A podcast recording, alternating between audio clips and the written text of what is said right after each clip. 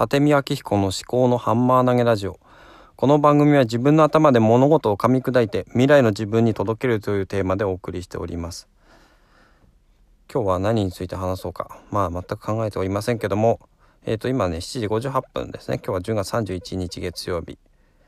朝、えー、目が覚めた時に喉が調子が悪かったので全然まあ取る気もせず4時に起きたんですが、えー、4時半まで、え妻の目覚ましが鳴るまで寝ておりました。カタリスト。思考の思考の。思考のハンマー投げラジオ。毎朝5分のアウトプット週間思考のハンマー投げラジオ。今日はね、うんまあ、10月31日ですね。でボイシーフェスが、まあ、先週終わってで今日は朝車の中でボイシーフェスを聞きながら来たわけですね。でまだ全然聞いてないんですよね。あのライブでは全然聞けるような状況じゃなかったのでえっとアーカイブで。で11月末まで聞けるってことでまああと1ヶ月ですね、まあ、あと1ヶ月でどんだけ聞けるかっていうことでまあその他のポッドキャストとか聞く時間をま削って聞いていくようになるのかなと思いますね。でまあなんだろうな。どうしどうしたらいいのかなっていうのは思うんですけどね。そのななんだろうな。何をどうしたらいいのかなって思うんだけど。うーん。なんかね本当に最近疲れてんだよな。また疲れてるって話しちゃうんですけど。うーん何て言うんでしょうね。疲れてんだよな。なんかこうね仕事も家庭もね疲れててしかも第三の場所みたいなのがないないんですよね。友達と遊んだりとかっていうのもなんかほとんどないし。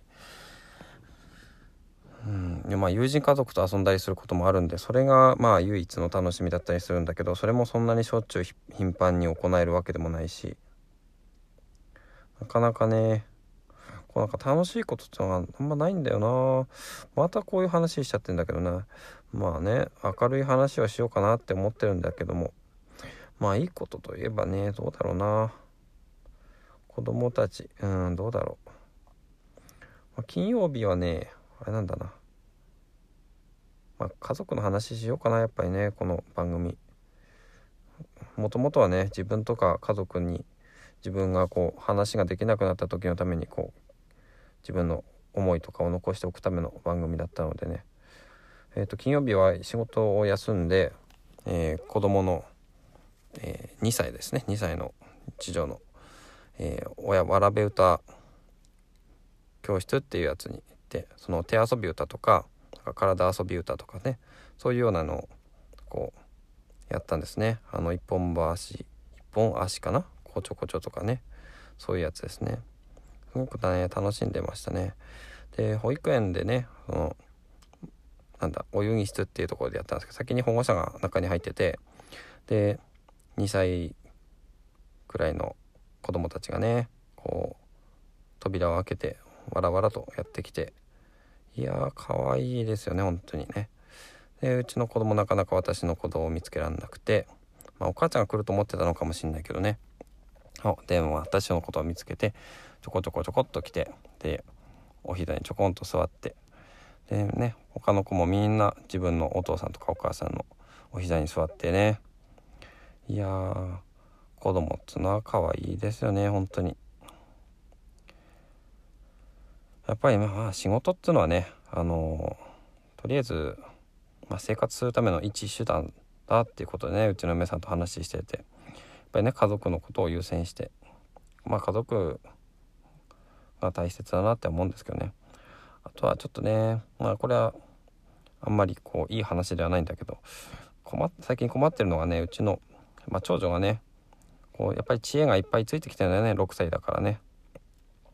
だから、まあ、お出かけしても次どこ行くのどこ行くのって言ってね。